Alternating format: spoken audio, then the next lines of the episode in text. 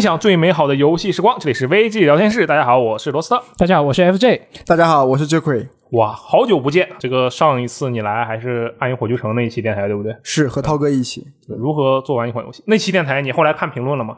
嗯，稍微看了一点啊，你竟然稍微看了一点。嗯，我也，我其实根本就没看啊。啊，是吗？但是根据周围的人给我的反馈啊，因为我虽然不看评论，有有的朋友会跟我聊的我我之前做的这些东西嘛，然后他们就评价就很好。啊，是吗？对我当时想了想，我说，嗯，这个评价好啊，跟我应该没什么关系。对，主要就是这个涛哥啊，还有赵克伟，你们两个就很专业嘛，而且也很平淡的叙述了这些让人听起来感觉很刺激的东西。过奖了，以至于我不知道怎么接话了。没事，我接着跟你说啊。然后呢，但我又一想，这上一次你来的时候，其实你更多的是一个，不是更多，你就是一个相对来讲比较官方的一个身份。对。录这期节目，对，所以说我觉得你这个人啊，有点当时被束手束脚的，收着，对，没有放开。嗯，你在电台里当时录制的那一期给我的感觉，和我在线下生活中啊看到你的感觉不太一样。嗯，被被您识破了，真是不好意思。所以说呢，这一次拉你来，我们聊一个轻松一点的，跟这个 PlayStation 啊、什么中国之星计划呀，相对来讲关系都不是很大，可能就基本不会有关系啊。这样你就会很放松，对不对？嗯，啊，让听众朋友们。真正的听一下，你原本应该是一个什么样的样子？可以，我脱光了给大家看。哎，对，我跟你们说啊，这个说到这一点，可以开一个黄腔，不那么黄啊。嗯，但是大家虽然没有哎，可能有人见过，因为其实你很早很早的时候上过直播节目。嗯，对。但是现在的听众应该大部分都没有见过你这个人长什么样。是。但是啊，这个周克伟他这个人他是很健美的。那以前我上节目的时候，那是个胖子啊？是吗？啊，是。那那好好好久以前，五六年前。大家很健美的哦，有兴趣的朋友们，看看有什么机会赌他一下，好吧？来，我们接下来先正入正题。这个先问周克一个问题啊，嗯嗯，这个既然要跟大家熟络嘛，那先说一下自己平时玩的游戏。呃，你平时玩游戏吗？玩啊，因为其实我认识很多咱们这个行业的人，他是不玩游戏，这其实也有嘛。嗯，你玩什么？我基本上除了这个就是体育类的游戏玩比较少。嗯啊，完完了以后，最近几年的话就是。枪类的游戏玩相对少一点，嗯。啊，年纪也上去了啊，其他的大多数的游戏类型，这只要游戏做的还行的，嗯，我基本上都会碰一下，然后觉得比较喜欢的，我一般会尽量去拿全成就或者白金，或者至少把游戏给通关吧。我跟你讲，你这个发言其实很危险，你知道为什么？我还没有碰到任何一个嘉宾敢到我们这个电台里来说，我除了体育游戏以及打枪的游戏没怎么玩以外，我都玩，真的很少有人会这么说，大部分人都是反着说的，说我玩什么什么游戏，嗯。但那我就问你个问题，好吧？我想一个，偶像大师是星耀还是闪耀季节？你玩了吗？呃，最近还在玩呢。你真的玩啊？真的在玩。对对对，因为他是 因为我我其实最早这个是从那个 DDR 那个时代开始玩，我也玩那个音音乐游戏啊。这次我了解了一下，这次其实这个游戏也是更偏音游一点嘛。那么相对来讲，对我来说还是也挺有意思，而且再有一个，它白金不是那么的难，还可以。我最近对那个重新拿奖杯，我还是重燃了兴趣，因为我以前不是奖杯党。啊，最近相对来讲时间玩游戏时间多一点，嗯，那这个游戏对我来讲也正好有那么个机会吧。啊，没想到你竟然真玩，因为你知道，就是最近我们编辑部那个柯泽他在评测这个偶像大师嘛，嗯，然后有的时候我招待外面的人过来，我说你知道偶像大师吗？对方要么不知道，要么就是知道但是不玩，就是这么简单。因为这个东西一看就感觉是那种很小众的东西，相对来讲比较小众的东西吧。对，好，那我们正经提问，你觉得你平时什么样的游戏玩的最多？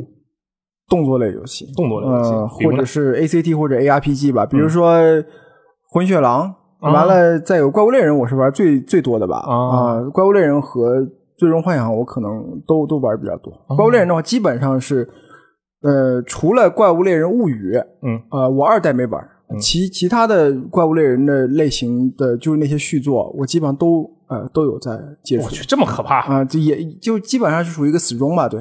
哦。我天，怪物猎人那个 F A，你玩怪物猎人了吗？我在以前其实有有一段时间想去接触，但是呢，我当时当年我记得是 P S P 上的怪物猎人，嗯，然后呢，我当时是被被什么劝退？你们猜一下，我为什么劝退了？呃，是一个东西，是游游戏里面的一个系统一个部分，一个部分。嗯，你们猜是什么？那我视角吗？不是，打怪太难。不是，呃，种田的部分，不是种田就收获的部分。啊，对，烤肉。啊？为什么？是啊，我也不知道为什么。就当时他不是一开始有个教程嘛，嗯，然后有其中一个教程就是教你烤肉，然后那个烤肉我烤了很久，我不是焦了就是生的，没有就一一直对一直失败，一直失败。然后我其实在当时我就直接就把这个游戏一怒之下就卸载了，然后啊后来其实是呃几年之后有人告诉我，你那个要听声音，你当时玩游戏不开声，对我当时没开声，可以，你就是现在的我，当年的你是现在的我。对，就就很可惜，因为这么一个契机，就可能错过了一个非常好的游戏系列。没错，但这就是是命运嘛啊！没有关系啊。我觉得你现在这个答案特别的好，而且你们两个这么一交流，我们今天的主题就出来了。本来是要聊什么？本来就是要聊带人玩游戏嘛，或者是被带着玩游戏。你看，你们两个，一个是这个《怪物猎人》全系列基本上全玩的一个人，然后另一个是我也不知道为什么会被烤肉给拦住的一个玩家，对吧？你们两个就可以一人带一个，对吧？嗯可以互相哎连接起来了，跟我们的主题还一样，好嗯吧？那我们先说一下，就怪物猎人吧。怪物猎人，这回你既然是一个呃长时间的一个玩家，你平时带人吗？首先，呃，我带的比较少，但是也是有这个机会要去带的，因为呃，我记得就刚才讲的那个在 PSP 时代，嗯其实那个时候嗯大家其实在线下面连，其实上海那个呃面连的那个氛围是非常好的。哦，然后那个时候我们这个到线下面连的时候，你你免不了会有很多的呃，就是朋友他这个任务过不去，那个任务要带的，呃然后比线上交流要方便很多嘛。那是然后，然后你线上其实拒绝人会比较简单，但是你到线下，大家就啊相对来讲，就其实就不会很轻易去去拒绝人，不一样的感觉是不一样的。那完了，就在那个情况下带人带的还挺多的，嗯，OK，那这个有没有什么自己印象比较深的例子分享一下？挺多的。因为我其实玩游戏很多也是被人带嘛，但是怪物猎人我确实是带人带的多一点，嗯啊，然后有一我记得非常清楚的一个一个例子，就是零八年还是零九年，我忘了，怪物猎人 P 二还是 P 二 G 的时候，嗯，呃，线下面连我带一个哥们儿，然后。呃，我们在那个就是怪物猎人最老那个地图深秋嘛，嗯啊、都是升级我忘了，嗯升几还升九还是升升三来着，忘忘了。然后完了以后去打凶火龙，然后他呢就是跟一般那种营地猎人还不一样，嗯，就是大家知道说，如果你要带一个人，这个人是个纯萌新的话，他一开始可能不敢上去直接跟这个怪物搏，对吧？。是，那我们一般都说，那你就带营地呗。嗯，你，但是他又很想参与到这个壮大啊和热血澎湃的狩猎过程中，然后他就跟我们一起去，嗯，但是他又不想那么近距离，嗯，然后他就拿了一个呃就是远程拿个轻弩，嗯嗯，站在换区口，远远的瞄那个怪，然后射是吧？然后离那个怪八百八百米远，然后我们打一阵子，然后那个时候怪物猎人的怪物的 AI 它其实做的还不是那么的精巧的，嗯。就是它就它一定会转向那个在远处猫着的人的，啊然后看到之后他就会过去，嗯，冲着他过去就龙车开火车过去，然后他一看这个怪快到了现快到的跟前的时候，嗯，他就换区了，因为那个时候怪物猎人是有换区的对，然后一换区之后，那个怪物就会在那个换区口会混乱那么小几秒钟，啊愣住了。啊、也不叫愣住，就他行为会有点乱，嗯。然后这个时候我们判断起来就会比较恶心，然后就在我们得追过去嘛，嗯，然后追过去把他拉住了，然后打打打又打一阵子，然后又打远了，然后他、嗯。他一看他又过来了，他又换去换回来了，然后就如此往复的，然后这个 这个体验就到我我今天来讲，我都觉得还是比较难忘的啊。拉锯战的感觉。啊，对对对对对对，哎，其实说怪物猎人啊，我也有我我有被带的经验。首先我没有带过人，因为其实我一直到怪物猎人世界我才真正意义上开始玩这个游戏嘛。然后当时刚开始接触这个游戏，我说，嗯，这游戏感觉还不错啊，因为就拿着把刀砍来砍去，感觉挺爽的。因为我最开始砍的都是那些就是小怪，就那些食草系的，就狂砍，然后感觉哎真真简单这游戏。然后后来发现完全不是这么回事，然后就被人带，然后被人带吧，就比较要命的一点是被带的时候。玩这个游戏，对面其实打的不一定是我想打的那个东西。就对我来，对对他来说，我打的这个，比如说蛮恶龙，就太小儿科了，你什么东西啊，对吧？然后，但是我就陪着他，我就我就过去晃一晃，我学习一下，观察一下，我觉得也是不错的嘛。然后我就跟他一起去。然后当时我印象特别深，就是他猫车可以猫三次嘛，我们两个人就从那个古代树森林就冲下去了，然后开始打他那个，他当时那个怪应该是应该是雌火，没有记错的话。嗯然后他我他不是甩尾嘛，对吧？你把他尾巴断了，他才没有毒，不然一甩尾。然后比较可怕的是，我当时装备非常非常差，然后只要一甩尾或者一个龙车，我当时我就啊我要死了，真的就是马上就要死了。再加上那个怪物猎人当时他那个喝药的逻辑啊，我其实掌握的不是很好，但是得有得有一个摆 pose，你你是哪一座？怪物猎人世界就世界啊，世界它是那个血会回就徐徐的回复，对，而且你知道，其实当时对我来说这都不是问题。就我因为我怪物猎人玩的，我那之前没有玩过怪物猎人，对我来说最大的问题是什么？你喝药非得收刀才能喝，这对我来说是最大的问题。嗯，就没有办法及时的去立刻开始喝药，我得先把刀收起来，然后再跑跑远点，然后把这个喝了，对吧？虽然能边跑边喝，啊，然后我就我就玩的非常痛苦，我这我靠，这有点扛不住啊。是结果我就因为就是喝药不及时，我甚至可能都没有攻击过他一下，就是因为喝药不及时，然后我就已经用掉了猫猫车的就两次机会了。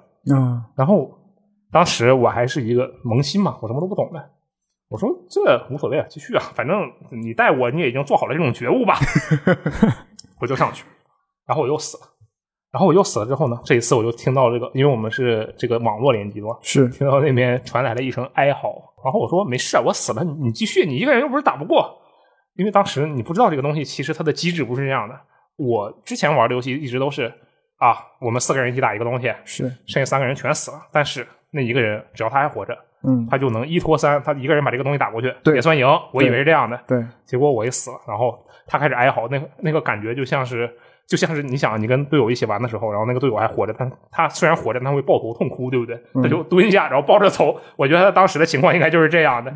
这个《怪物猎人》这个游戏真的是在带人这一点或者被带这一点是比较独特的，就它这个机制让我觉得，嗯，可能真的不太适合差距特别大的人去参与。嗯，但是其实我我就像我刚才讲的，就是说，呃，这个游戏如果你要是怂一点，你就待在营地里，嗯就大多数的任务，因为怪物猎人它有两种人，一种是强制把你派到床上去，嗯，呃，但是其实你也可以通过回家蛋就回到哦，营地待着的嘛，，嗯对吧？那那在这种情况下，其实你就是怂一点的话，你就挂着。然后其实这个情况，我们后来观察，在外国玩家里面也不是是也不在少数的。我们有时候我们组野队有时候就这样啊啊。然后特别是怪物猎人世界里，后来你到了那个冰原，它不是有一个无尽的刷刷刷的那个巨魔之地嘛？嗯，就那个地方就 对有很多人大家去加入去玩，他很多人他就挂着。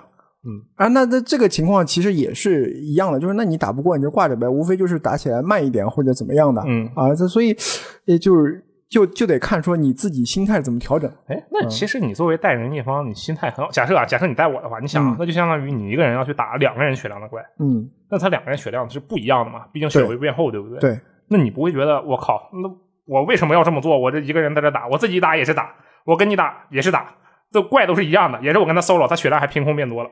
那就是心态不一样，嗯因为你说我带人跟我要和一些和我比如说呃操作水平差不多的队友一起去玩这个游戏，嗯。我追求的这个目标目的是不一样。的。比如说我哦。如果带你或者我带带一个朋友，我我自己心里面就做好一个，就像你说做好觉悟了，嗯，就是我不是为了这一场战斗的收益，嗯，我去带你玩这个游戏，不是的，嗯。我是为了能够让你通过这一场这个这个任务，嗯啊，这个我觉得是，就至少是我我是这样的，因为我早年我也挺功利的，我玩，哎呦，我这个你自己得先练练好啊，你的这会埋怨人对吧？但是这两年你要是你你玩多，你会发现，哎，游戏最主要还是说你你跟谁玩，然后你你这一场游戏的目的是什么？你这个你不是每一盘你都追求高收益，你都追求高收益，你干嘛不去炒股呀？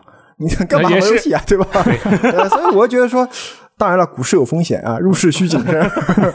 所以我觉得这这个还是真的得看人吧。嗯呃，心态调整好的话，就被带的人跟带的人，我觉得心态都得调整好。嗯，嗯，来 FJ 啊，问问你，这个你也毕竟怪物猎人也没玩，没有办法什么参与到这个针对怪物猎人的讨论里嗯，啊。你说一个你自己平时有接触的或者是有印象的一个带人或者被带的经历，好不好？嗯，我觉得可以接着刚刚的那个话题继续说下去嘛。嗯你说这算是另外一个例子啊。嗯就是说到这个带人的那个人他的心态的问题。嗯，就我之前遇到过一个情况是，呃，几年前好像是一五一六年左右 OK 有一个叫做敢达 Online 的网游，是我知道个高达题材的。二头身那个玩意儿是吧？啊，不是不是啊它是对，它是一比一比例的。哦啊 SD 正敢达正常是二头身对，那个是 SD，SD 那个是 SD，那个是不 SD 的。嗯那不 SD 这个呢？那时候它是国服刚开，嗯然后我自己是比较喜欢高达题材，嗯，但是我又不太会呃 PVP 游戏，就不太玩，然后我也很菜。嗯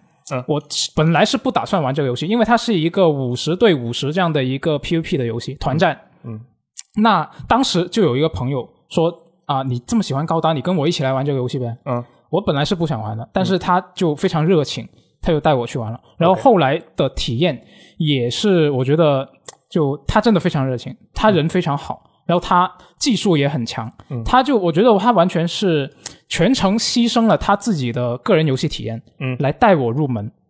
怎么讲？有例子吗？有啊，嗯就比如说我本身射击游戏我也不太擅长嘛，嗯，然后它加上它这个高达游戏呢，它那种枪有很多是那种就是光束枪，嗯。你会不像不像说你玩 COD 或者说是战地，你枪打出去，你基本你不会看到那个子弹飞过去的轨迹嘛，哦，对，飞行速度很快。对对对，那那那些光束呢？你它是会很明显的有一个移动的过程，你是看得到的，所以你就不能说是你指哪打打哪，嗯。它就是你得预判一个提前量，嗯，所以这对我这种射击游戏不是很强的玩家来说就更难了嗯，啊！但是他完全不嫌弃，完全不嫌弃我这么么菜，嗯。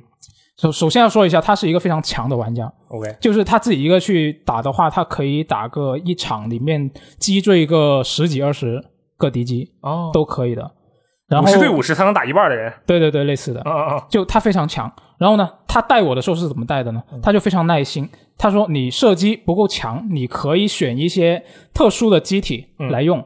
就比如说它里面有那种支援型的机体，嗯，就比如说那种工作型的扎古，我就带一个奶棒，就是我可以在战场的后方竖一个东西，让那个东西呢可以给我们啊、的队友回血以及补充弹药。OK，那我就在后面做这个补给的工作。哦或者说对对对，或者说你去用那个强行侦察型的扎古，嗯，你就可以带一个雷达，你就找战场里面有一个，就你看起来感觉比较安全的地方，你往那一蹲，然后你就打开那个雷达，然后呢，附近一定范围内的那个敌人就会被标记在地图上，嗯，我就给队友去做这种辅助，嗯对对对，就类似这种。然后呢，他还说，就有一些地图，你也可以去尝试一下做一些射击方面的工作。哦，就比如说有一些地图，像那个加布罗以及奥德赛这种地图，它坑道比较多，就是一些很窄的一些通道。嗯那其实可能里面两三个机体挤在一起，就会把那个道给占满了。哦那就是说敌人其实没什么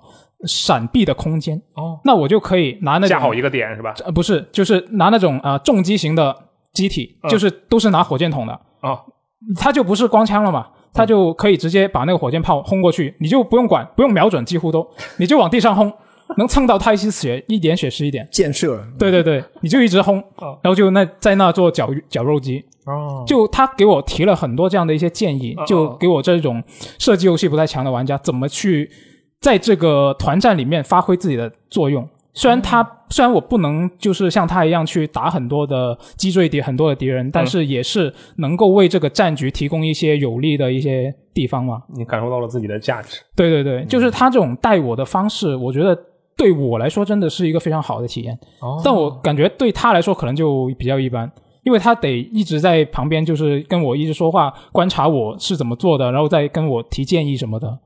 就其实他是牺牲了自己的那个哦游戏体验了，我觉得。就他这个是真正的授人以鱼，不如授人以渔。嗯，对确实。但但我觉得这个还是得要被带的人他自己也要愿意学，比如说你愿意学，哦你愿意吸收嘛。啊，那倒是，那倒是。因为因为我们以前，比如说我有时候带人，他不愿意听这么多，他就 他想干嘛？我就要拿这一盘的素材，我就要红玉，哦我就要天灵，然后你带我打嘛，我不管。然后那，你你教他，你你没法教，你教多他说你好烦，你帮我打过去不就行了嘛？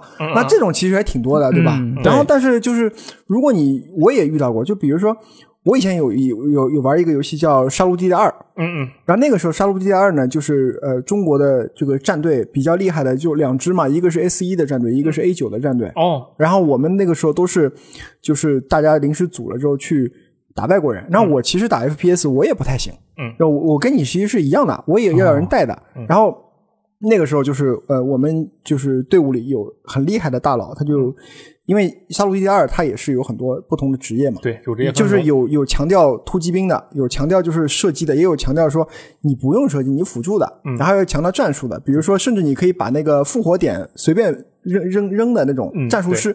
那么他就说，那你你可以一开始你射击，你比如用手柄瞄准人，你不是那么在行，你可以先就是去做那个工程师，就是你可以造那个炮台，造无人机，对然后你就。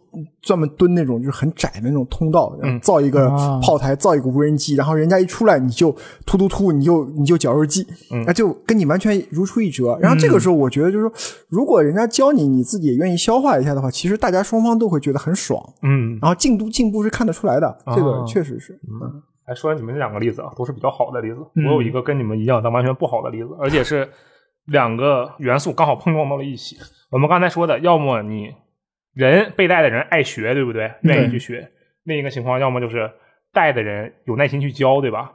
然后啊，我跟你讲，还是怪物猎人这游戏，我发现真的是，因为中国好多人都在玩，就有很多故事。嗯说这个人是这样的，就首先呢，我认识一个呃怪物猎人大佬啊，他的这个能力呢其实是有的啊，很强，但是呢，他就怎么说呢，少言寡语吧。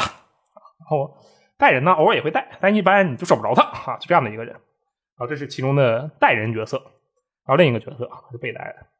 这个角色呢，他是一个呃怪物猎人，虽然玩，但他主要是看里面的这个人物啊，喜欢那些服装，他是一个这样的玩家。嗯然后玩呢，也就是他就把所有下位的怪都打一遍，他都觉得很快乐，就是一个不是很追求这种我我靠我要打到什么 HR 多少多少，他不是一个这样的玩家。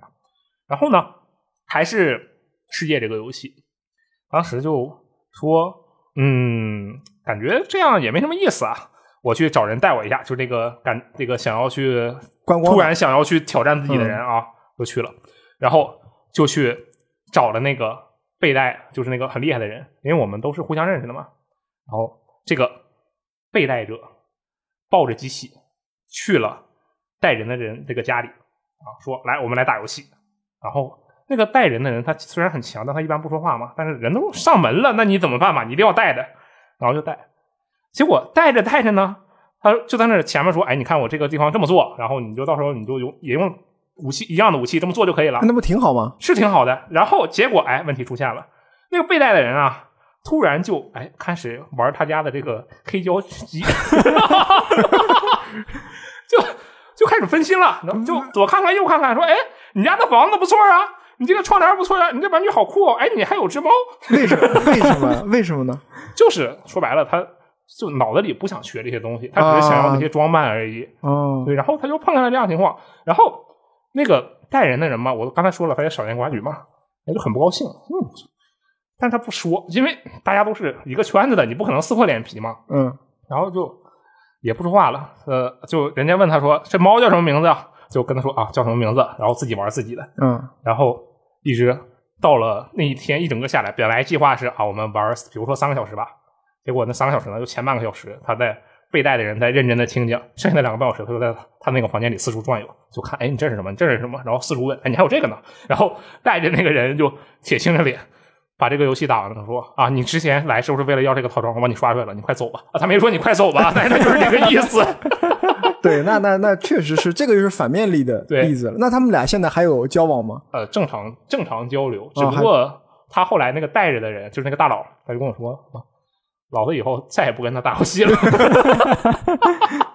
因为这个大佬啊，他其实真的是，他虽然不太愿意去教别人，但他其实是能分辨出来的，就是你到底是不是想学。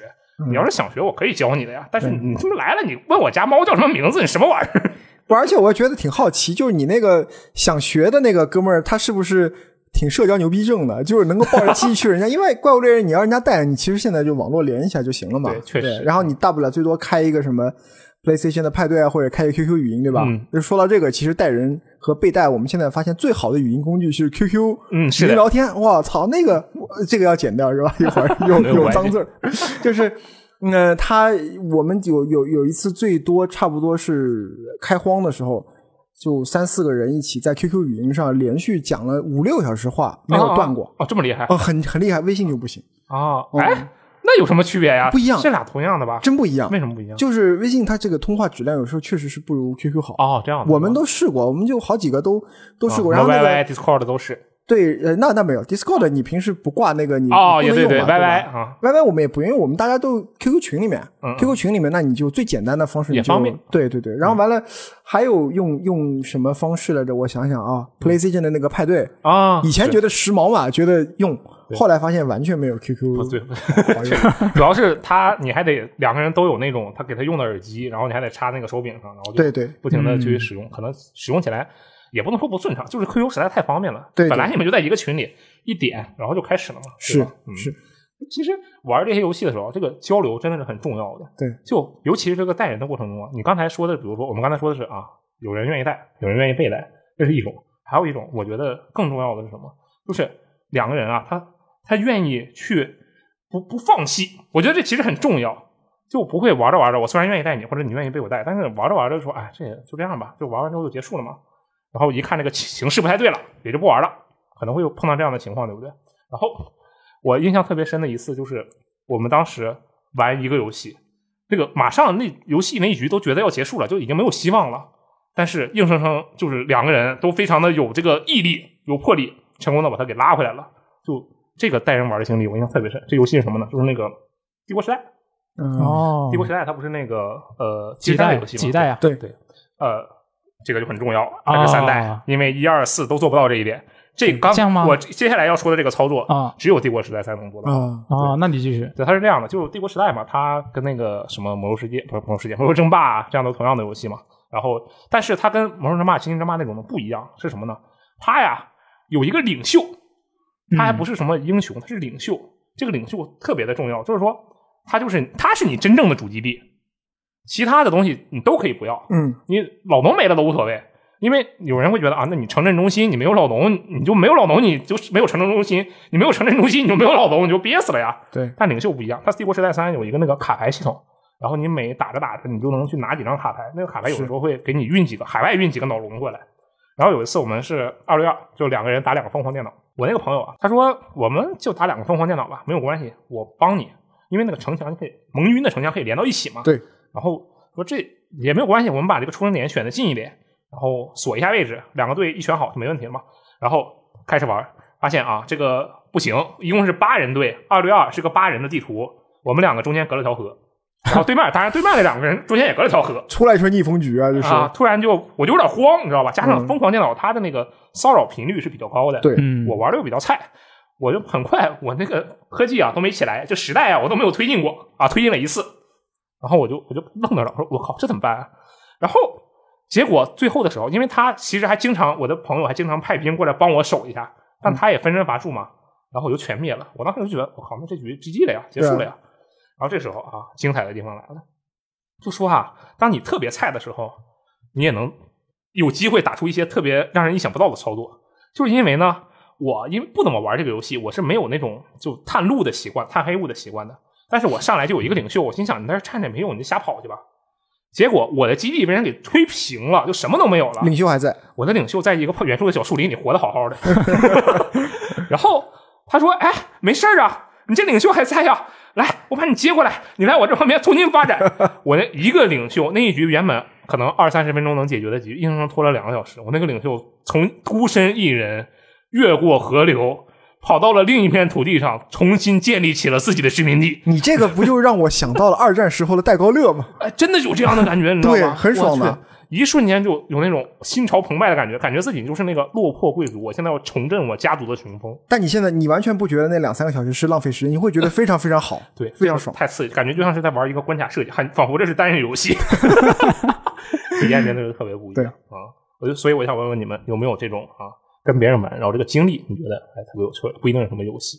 我这边最近有两个特别糟糕的经历。啊，经历来吧，没错嗯啊，首先是前一段时间不是就游戏相对来说比较少嘛，嗯，然后我们当时是在呃住的地方，就我跟当时跟秋雨和苏活一起住嘛，那我们的编辑。没错，嗯，然后呢，当时也没什么游戏玩，然后秋雨就说啊，我们来玩那个火炬之光三啊，对，他在 XGP 里面嘛，对《火炬之光三》是一个类似于暗黑的这样的游戏，对对对，然后当时就一起玩了。然后其实当时是开始之后有一段时间是我刚好有一个评测任务，嗯，然后我就去忙别的东西了，嗯然后那个游戏就没有怎么玩。是那段时间呢，他们那个等级就练得非常高级了。嗯那所以等我忙完事情再回来说，哎，我们一起玩吧。然后他说我们已经很高级了。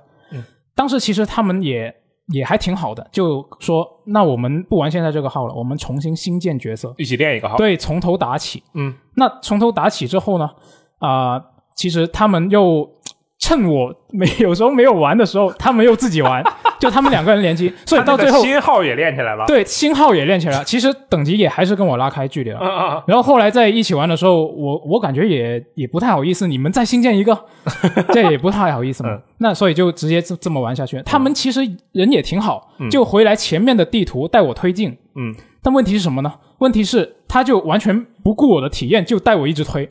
啊，就变，你就什么都不用做。对啊，我就我就全程跟着他们跑，就我我还没摸到那些怪就全死了嗯，这不是好事吗？给你清扫了障碍。啊！真的吗？我完全没有体验我 到我玩的那个角色有什么技能啊什么的，根本没机会用，好吗？啊啊啊！就是他秋雨，他拿着那个，他控制那个机器人角色，嗯就他有一个技能是疯狂的出拳，嗯，就欧拉欧拉欧拉一直在欧拉过去，然后他他我我知道，就如果他玩的时候，他是不是还要喊着这句？对对 对，他一直喊一直喊，然后就一直欧拉过去，然后我就什么怪都摸不到。嗯。然后他他因为他装备也比较好嘛，有一些什么增加移动速度的装备，嗯。然后他他跑的又比我快，啊，然后我就我就全程在干什么呢？跟着他们跑，后来跑都跑不及了。然后他不是有个传送到队友身边的功能吗？我就只能一直传送到他们身边，然后他们又跑了，然后我又再传送过去，嗯，然后体验就特别差。哦，对，然后这个确实是对，真的。真的要点名批评秋雨跟苏火 哎，那我得说一句啊，你啊我觉得这里面你也有一定责任啊？，是吗？为什么？就是玩这部分肯定是他们全责啊。啊，但是我觉得，既然我们约定了一起玩，嗯，那要么你就跟他们说好，说我不在的时候你们不要玩，要么就是啊偷偷自己也就是找点时间自己确玩一下，把这个等级带上拉上来，对不对？嗯确实，我没有明确跟他们说这个事情啊，对吧？你不能自己闹别扭啊，对吧？啊。那那也是，那嗯也是。然后另外另外一个案例呢，也是他们两个啊，也是类似的情况他俩 问题很大啊。呀。确实，就我我感觉他们就不不太会带人玩游戏。嗯就是最近的那个《喋血复仇》。嗯，《电水复仇》当时也是他们先开始了游戏嘛。嗯那当然，这个游戏它就不存在什么等级什么的。对，这是一个四人合作打丧尸游戏。对，嗯。那当时呢，其实主要的情况是我后加入，我对这个游戏还不了解。对，我对这个游戏的基础了解可能就只有只有求生之路的那个框架，但是它在求生之路的这种框架上也加了很多东西嘛。对，所以我是完全不了解，然后我就会花很多时间，而且我自己个人性格，我在玩游戏的时候，我是会仔细看说明书的类型，细嚼慢咽。对、嗯我就会一直在看，哎，这个道具有什么用？嗯嗯然后这个卡牌是什么效果？我会疯狂看这些，所以我的进度就很慢。嗯，所以跟他们一起玩的时候呢，也是跟之前火炬之光的情况是一样的，嗯他们就一直往前冲，一直打，一直打。然后呢，他有一些路上不是要打那些巢穴吗？嗯，就是一个一个什么丧尸的巢穴，然后对它连着几个几个点，你要先把那几个分散的点打爆了，然后再去打中间的那个东西。嗯，然后我在玩这个游戏的时候，我在很长一段时间里面都不知道这个所谓的巢穴长什么样子。对，因为看不到它。对啊，因为为他们都抢先把它打爆了。啊，然后还有还有那些呃特殊感染者，嗯，我也是，他们就一直在前面跑，我在后面追。然后呢，他们就说啊，前面有那什么蜘蛛侠，有那什么什么什么怪。嗯然后我也我也不知道他们的代号是代表什么意思。我说蜘蛛侠长什么样？他说就是那个，长得像蜘蛛侠的 没错 啊。然后我我反正我到现场的时候也已经结束了，啊，就全程就是这样的体验。嗯就这两个例子，我觉得是比较相似吧，就基本上是同一回事。嗯，就他们就完全没有考虑过我的感受，就一直推，就体验非常糟糕。哎，那赵慧啊，你你是带人比较多对吧？你带人的时候是怎么考虑对方的感受？你有考虑过对方的感受吗？我我其实刚差点想跟着说我被怎么被带的，那啊我先说你被带的有对我也有被哎，那带你你好几次。我我不太想象到你能被带成什么样子，你先说一下。我有两个例子，我记得还挺鲜明的，一啊个是。得要有十六年了吧？我的妈先讲先讲最近的，啊去年的啊，那个去年不是那个疫情刚开始，然后那个时候，呃，大家都在家里头，对然后完了以后，呃，我也在家里头。那那一阵子，我正好我记得是把那个女女神异闻录的那个 Scramble P 五 S 给白了之后，没有游戏玩，然后我就玩那个人王二，嗯，新出那个人王二，当时去年那个春天对吧？冬末春初刚发售，对。我一边骂一边玩，因为我觉得这游戏优点和缺点太明显了，然后我特别喜欢，我又特别不满它其中一些操作和设计，嗯，然后动作动作方面我是特别喜欢，啊，关卡我觉得特别不好，然后完了还是把它白金了，嗯。白金了之后我就好死不死我就自己回去打人王一，啊！完了就结果就发现人王一它跟人王二它其实是要更加恶心玩家很多东西这，说明他进步了。他进步了、啊，对吧？那但是那个一呢，我我更加喜欢，因为他还有一些只有一才有的一些细节的一些东西。嗯，呃，当然了，关卡也是恶心的特别多，比如说一脉相承啊。啊，对，比如说那个呃，阎王一最开始的让我差点弃坑的那个，都是海房主的那一关。嗯那这但问题不是那个这一关的这个敌人有多难，而是它那个画面整体的一个就是亮度太暗了。对，再来一个就是，呃，它地上好多坑，嗯，你下去直接就就就没了。他那是要搭配的恶心你啊，对，搭配很恶心。然后再有一个就是，人王它这个场景其实是有点就是盒子对盒子一个一个就很相似的场景搭在一块儿，是这个是被大家诟病很多的嘛。那么结果后来我有一个朋友，他是呃，就是他来带我啊，他他发现我在玩人王一，他很热心来来带我。啊啊然后那么我本来都弃坑，都快弃坑了嘛，他说哎没事，我带你。然后这哥们儿呢，其实是一个，就他是国内也算是奖杯拿的特别多的，很厉害的一个人啊。他好像白金也九百快九百九十九了吧？嗯，呃，完了完了以后就很有耐心，就再恶心的游戏，呃，他都他都能给全全成就，很厉害。啊然后他就带我，那么当时他带我一带，那差不多带两个小时吧，我就起飞了。哦，就那感觉，我确实觉得是很爽，因为我很少有被人带起飞那种感觉。急速提升，因为他那个时候人王一早就已经 百分之一百，就得有都出来了，一两年，肯定是对对对玩很久了。对。然后完了以后，他是那种四周目、五周目的装备哦，啊，都是带了什么那种什么恩赐祝福、乱七八糟这种都有的那种啊。嗯完了，呃，一路把我带到结尾，然后当时甚至还。一一部分就是有一种，就是一定程度上把我这个对人王这个装备的一个认知，因为我以前就是特别爱惜那些装备，就有有时候掉了一个比较好的，我还能用一阵。嗯后来他带我之后，我就路上装备我都不看了，我就都选一件先先全全卖，啊然后到到最后打了最终 BOSS，那最终 BOSS 掉给我的东西，嗯由那一刻开始，嗯，我再开始去锻造它。啊结果他带我之后，我比这个更加夸张了，我一周末的都不看了，二周末也不看，他就带我。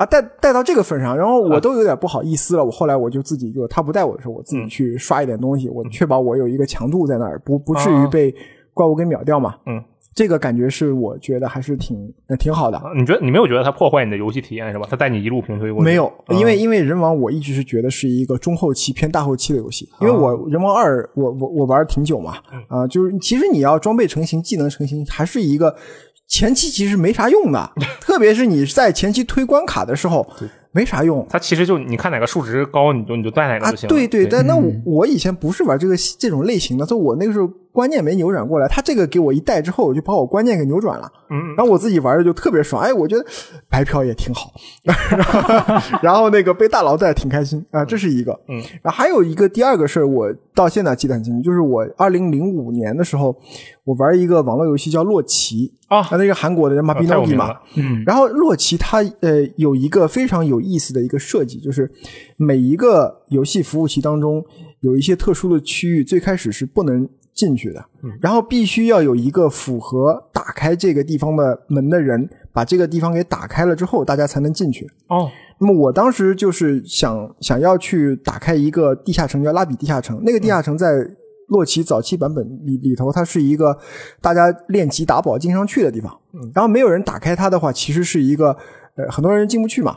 再有一个，其实你要作为第一个全服第一个打开它的人是有等级要求的，啊我忘了是三十还是三十五级，反正就是级别不低的。按照当时来讲，那么，但是我就是想去练，想想要去去去做全服第一个。那么当时服务器里还有一些人跟我一起在竞争，嗯，那么去结果就是两天两夜不睡觉，哦练到练到对练到第三天，练到第三天的时候，我还差那么一两级吧，嗯，就不行了。就当因因为基本上都是自己一个人在在刷嘛，嗯刷就就感觉就是这个经验值它已经是边际效应很明显了。确实因，为当时游戏版本也很早期，没有那么多怪给你强力的怪给你去练。嗯就后来就有很多的朋友知道我在，就有一个人在在就是准备破这个门，准备破这个地下城的封印的时候，嗯大家都给我很多支援，给我带东西，哦然后带我去一些就是很其实我们那个时候根本不能去的。真正的就是很难的地方，嗯大家帮我去送死，把一个怪打到快没血，然后我我最后去给他补一些，确保我的输出能够有一个百分比，经验全归我。哦，然后最后我全球之力帮你搞一个东西，对对，那一刻我就感觉有点像元气弹。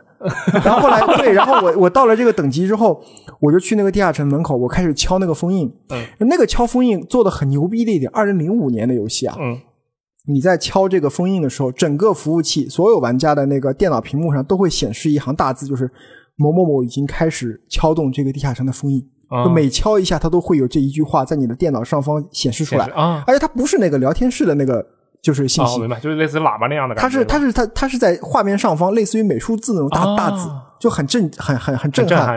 然后就敲敲了得有一分钟，啪打开打开之后，然后会有很大的一个效果。然后当时帮我的很多人，大家都围在围在边上看。嗯。然后这个当时一瞬间打开之后，就大家都在鼓掌。而且因为你知道洛奇这个游戏，嗯，呃，社交和生活气息在零五年就做的很顶级了嘛，篝火、嗯。吃东西，对。啊，这个大家就一起庆祝，一起弹琴，嗯。啊，然后一这个游戏不是还有吃东西吃多会变胖嘛，身材会改变嘛，嗯，就其实那那个给我印象很深，就是你你在那一刻会发现说，其实呃，你玩游戏有时候最注重的，当然了，那个结果对我当时来讲，我我觉得还挺重要的，功力啊什么的，不管我我就冲着那个去嘛，嗯。但是后来你你过了十五年之后，你再回来看，其实是帮你带你带你拿到这个东西那些人，，嗯，就他这些人在你的游戏生命中，在你整个人生中，嗯，就在网游里面啊，嗯，你可能只会遇到他一次，确实，嗯你你第二次不会再和他再再相见了。你现在很多人的名字我都已经不记得了，嗯，但是他构筑成了自己在游戏生涯当中一个很小的一个回忆，就是原来被人家被大佬带是很爽的，我觉得这个很震撼。对对这个有点像是我当时刚玩辐射七十六，然后我进去之后，人家哐哐给我丢东西，就有这种感觉。有当然我那个简单很多，你这个就很复杂。我我我我，你这个体验我也有。我那个时候是二零二二零零二年啊，零、对零二年，我好像是去日服的《仙境传说》。嗯嗯嗯，这个中国的《仙境传说》，大家知道，当时是中国台湾新干线在中国大陆运营的嘛。嗯。然后运营的其实很差，在零一年、零二年的时候就外挂非常多。嗯啊，我们当时这种没有组织、没有团体的人，你去要去打一张那个刺客用的什么青骨卡，你要去打什么海葵卡，那根本抢不过外挂，嗯没办法，就被逼的到到这个日服去。嗯你到日服，人家上来就给你扔那种国服卖卖几百万的头饰，然后你就觉得说，天哪！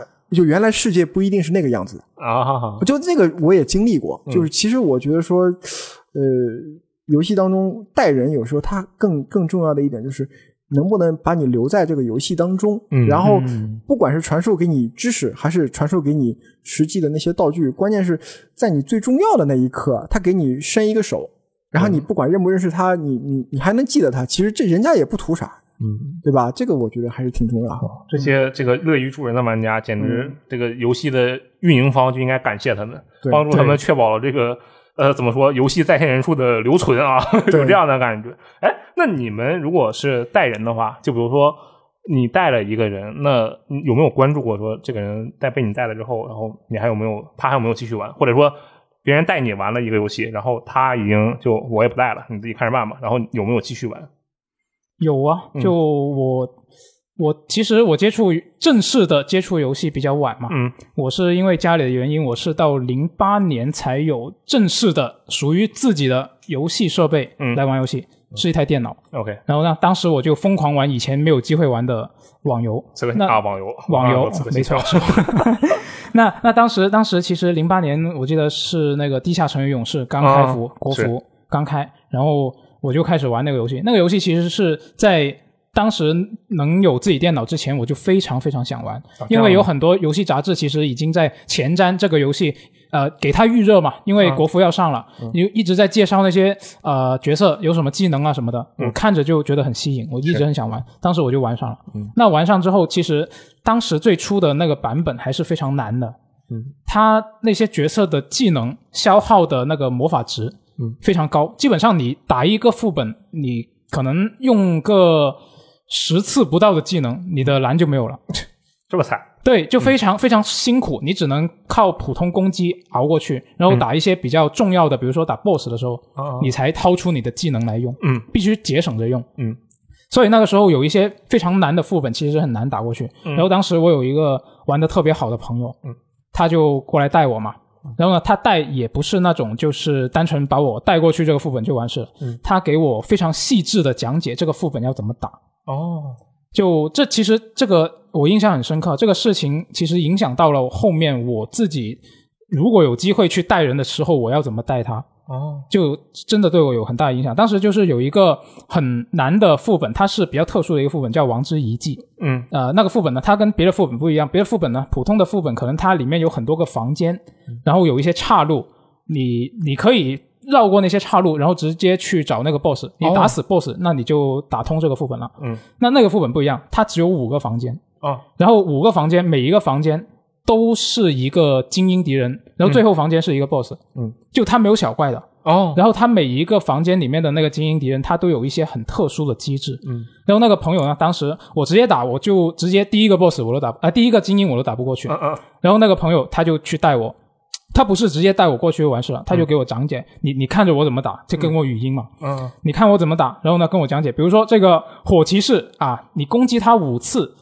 他就会爆炸，哦，就他头顶头顶会有一个提示计数器，嗯。你打到他第五下的时候，他会爆炸一次。嗯。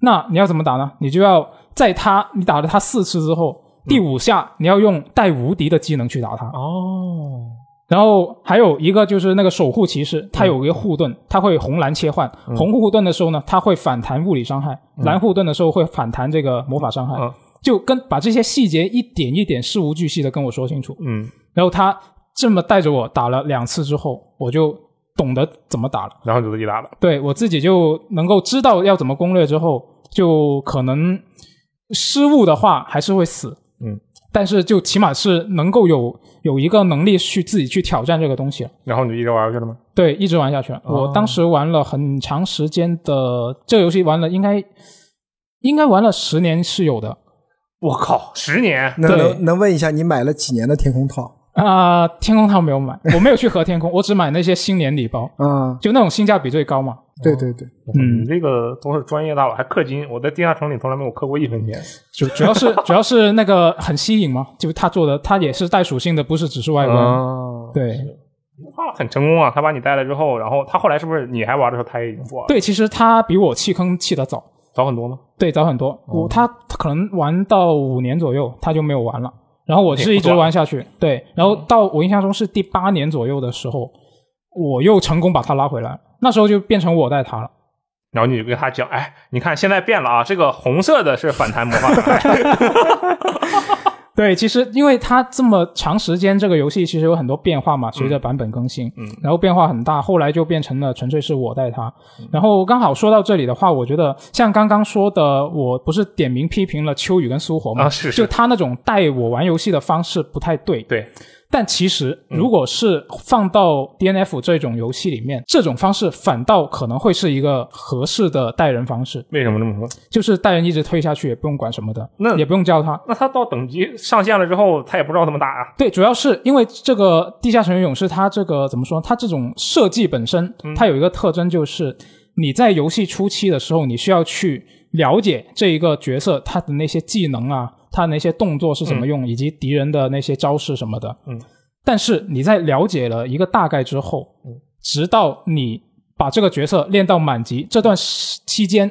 其实是一个非常重复的、枯燥的哦练级过程，并不会有什么就是意识上的进步，是吗？对，因为有很长一段时间你就是每天上线，然后把日常接了，然后把他的那个疲劳值全部花光啊，这我熟，坐牢是吧？啊。对，嗯打工就是上上上班一样，啊，就很长一段时间你是这样的。那所以这个这个期间你去带人的话，其实更好的方式还是说你用一个非常高级的号，嗯，去呃输出非常高的号，就带他一直冲过去就完事了。嗯，那被带的人呢，他也会非常自觉的有一些数字，就是我一进那个副本的房间门进去，我就马上在那个出口站着。啊，就跑到要出的那个地方。，对对对，那我这边带人的那个大佬打完之后，他马上一进去，再马上就进下一个房间。不耽误大佬时间。是的，是的，是的。就这个可能还是这种方式带人的方式，也嗯得看那个游戏本身的特征吧。这么一说，确实是啊，就是不同的游戏得有不同的这个带的方式，对吧？对，而且而且，我觉得游戏当中的这个社交系统是不是做的足够的就是呃好，嗯，也某种程度上影响了带的人和被带的人他的一个情绪。确实。哦，这个、嗯这个我其实有一个很经典的一个例子，就是这个也是二十年前在《仙境传说》里面流传很广的一个故事吧，现在已经成传说了。啊啊！它《仙境传说》里的传说对 对对，它是它是一个这日文当时那个是在二 CH 还是在在哪儿发表的一个匿名的一个故事，就是叫嗯 Toaru Assassin no Monogatari，某个某刺客无名刺客的物语。嗯啊，这么一个故事，讲的是什么意思呢？就是呃，这个作者他说我第一次玩这个《仙境传说》，嗯，然后《仙境传说》不是有转职嘛？一开始是初学者，后来呃你要转成你想想想想学的，嗯，然后完了之后他不知道选什么的时候，边上就是他作为一个萌新嘛，在那里头，边上有一个打扮很奇怪的一个人，戴了一个斗笠，嗯嗯跟他说你就转成盗贼吧，嗯，然后他说，呃，那结果那个哥们儿就跟他说，你呃你先转盗贼，然后他说我想我其实看攻略说好像是刺客很厉害，然后那个大佬就跟他说刺客其实不厉害的。呃，你这个以后还是去这个转更好的职业比较好啊、反正就大概是这么意思。后来呢，这个这个大佬就带他从一级开始去慢慢的去练，练到他可以第二次转职，嗯。啊，然后他就转成就是刺客了，这就变成刺客了之后呢，这个大佬就送给他一个一把武器啊。啊，这把武器呢就是叫三清骨全刃，嗯。啊，就是就是全刃呢是这个刺客呃专属的一种武器。啊，是你可以理解为是刺杀者专用的一个东西。然后完了之后，它上面插了三张卡片。嗯，这三张卡片呢是呃青骨，就是呃邪骸战士。我们我们一般就中国玩家会昵称叫青骨，就青色的骨头嘛。啊呃，卡片这个卡片是增加暴击率的。啊然后乍一看其实也没啥大用。嗯当时萌新嘛，他也不懂。然后他结果那哥们儿送大佬送给他这个武器之后呢，就下线了，就跟他说接下来靠你自己了。嗯，然后他就他就一下子失去方向了嘛，啊没有人带他。然后他也发现自己这个刺客好像确实挺弱的，啊啊然后他就打什么都不行。因因为刺客当时在早期这个版本啊，你没有满足特定条件，你的攻击力就是上不去。嗯啊。后来他有一天他想要弃坑的时候，他发现了这个大佬之前送给他这把武器，嗯他装上一看之后，他发现他每一下攻击都变成暴击了，全暴击，百分之一百暴击啊。因为当时就是刺客就得要有这一把武器，啊就是强化到加八属性，然后插三张轻骨卡，嗯，然后每一下就它百分之五十的暴击率，但是这把武器有个特性是把暴击率乘二，啊哦，那么也就这个时候，就是说你打的时候你就变成一个百分之一百暴击了。而且《仙境传说》里面早期对暴击暴击数值的算法是，只要暴击它是无视角色防御的，这是一个绝对伤害，这个伤害是很高的。哦，比如说你如果不是暴击，你打这个怪可能十几还要被二十伤害，护甲什么的挡一下，对你爆一下一百八一二百，这个是非常非常高的。嗯，啊，他一下子变成一个顶级的一个刺客。了。啊，然后哦有一种那个什么，就是说那个张无忌快死了，然后掉山里，边儿，哎，发现原来我有一本秘籍，对，然后他就开始琢磨说，这个人为什么要送我这个？然后他还想再尝试给他发信息，这个人再也没有上线。嗯。就是我们现在说是弃坑了嘛。嗯。但日本人他是有那种，因为这个故事是日本发生的，嗯，那日本玩家他通常会有一种距离感，嗯。啊，那么他这个距离感就保持住了之后，他就会会渐渐营造出一种神秘感，那么大家都会去猜这个人到底是为什么，嗯，但是不管怎么样，就是被带的这个哥们儿呢，他自己也被打动了，嗯。啊，他当他有一天弃坑的时候，他也就是模仿这个曾经带他的大佬，哦。也照做了这么一套，遇到了一个新的玩家的时候，把这个先把他带出来，嗯。然后也不告诉他这个武器有多牛逼，就把武器送给他，然后他自己就把账号全删了，就下线了。哦，还有一个 Flash 就是这样的，就是这个我觉得是一个。呃，就是因为《仙境传说》，包括在早年那个《魔兽世界》就就没那么坐牢那个阶段的时候，大家其实社交的一些东西做的其实还是挺好的。嗯然后大家就会觉得说，哎呦，网络游戏好像开始了一个新的生活。我不知道你那个早早期玩那个《地下城勇士》有没有这个感觉？啊，他没有，没有 MMORPG 可能这个感觉会比较嗯就是强一点，就是我就是在扮演一个完全和我自己现实不一样的人，嗯我的行为、我的做派，我都有一点那种 RPG role play 的那种感觉。确实，嗯，呃，这个我觉得是早年让我觉得比较打动的一点。这个相当于东西传承下去了呀，就这一个道具一直在传承。对对对直到有一个人说：“我靠，什么玩意儿，真打不过呀，不打了，也不看那些道具了。”或者版本更新了，这对，然后这个然后就没了，是吧？对，但这个就回答你那问题，就是其实有很多时候，这个带你的人可能等等你自己真的出来的时候，他可能已经不玩了。啊啊，这个是是概率还挺高的。嗯啊，这个呃，因为你像我自己还我自己亲身经历，就是我们当时打人王一嘛，又说了去年人王一，就打到四周目还是五周目，有一个任务特别难，嗯信长农机什么乱七八糟，我忘了一堆人出来。就殴你群殴你啊，我已经忘了不记得不清楚，然后连我那个朋友都打不过去，嗯然后他就叫了一个另外一个更牛逼的一个朋友，然后这个时候他就那个朋友他已经完全封盘了，他就是为了带我，嗯。他回来了。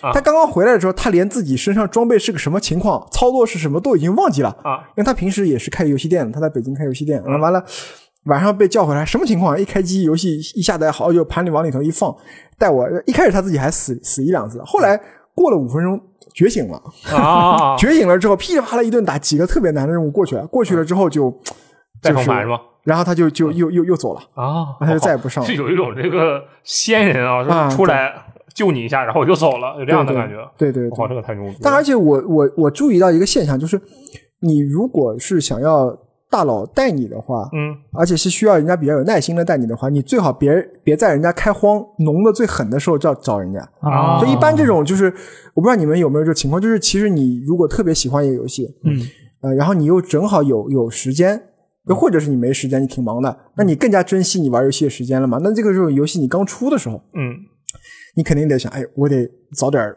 玩，尽可能玩的多一点，尽可能熟悉的多一点。特别是你带一些竞技元素的，或者带一些那个能比比拼的那种，嗯那这个时候有很多就人他是不会去带人的，带会比较少。啊，那相反就是说，如果你不是赶趟的，你说你这游戏发售一两个月之后，嗯然后你你说你玩，就像我玩人王一一样，那人家都已经一身神装，嗯带你人家也没啥，那不然你说，后来我那朋友也跟我说，他说你要是这游戏刚发售，你让我来带你，我也带不动啊，那我也没装备啊，我们都被数值碾压，现在我们碾压数值了，那我肯定是没有，就是就是怎么说呢，肯定是二话不说来带你。嗯我觉得心态也是根据游戏的阶段会变化。哦，其实你们说这个，我就突然想到了一个怎么说呢？相对来讲，可能呃有点像但不太一样的例子是什么呢？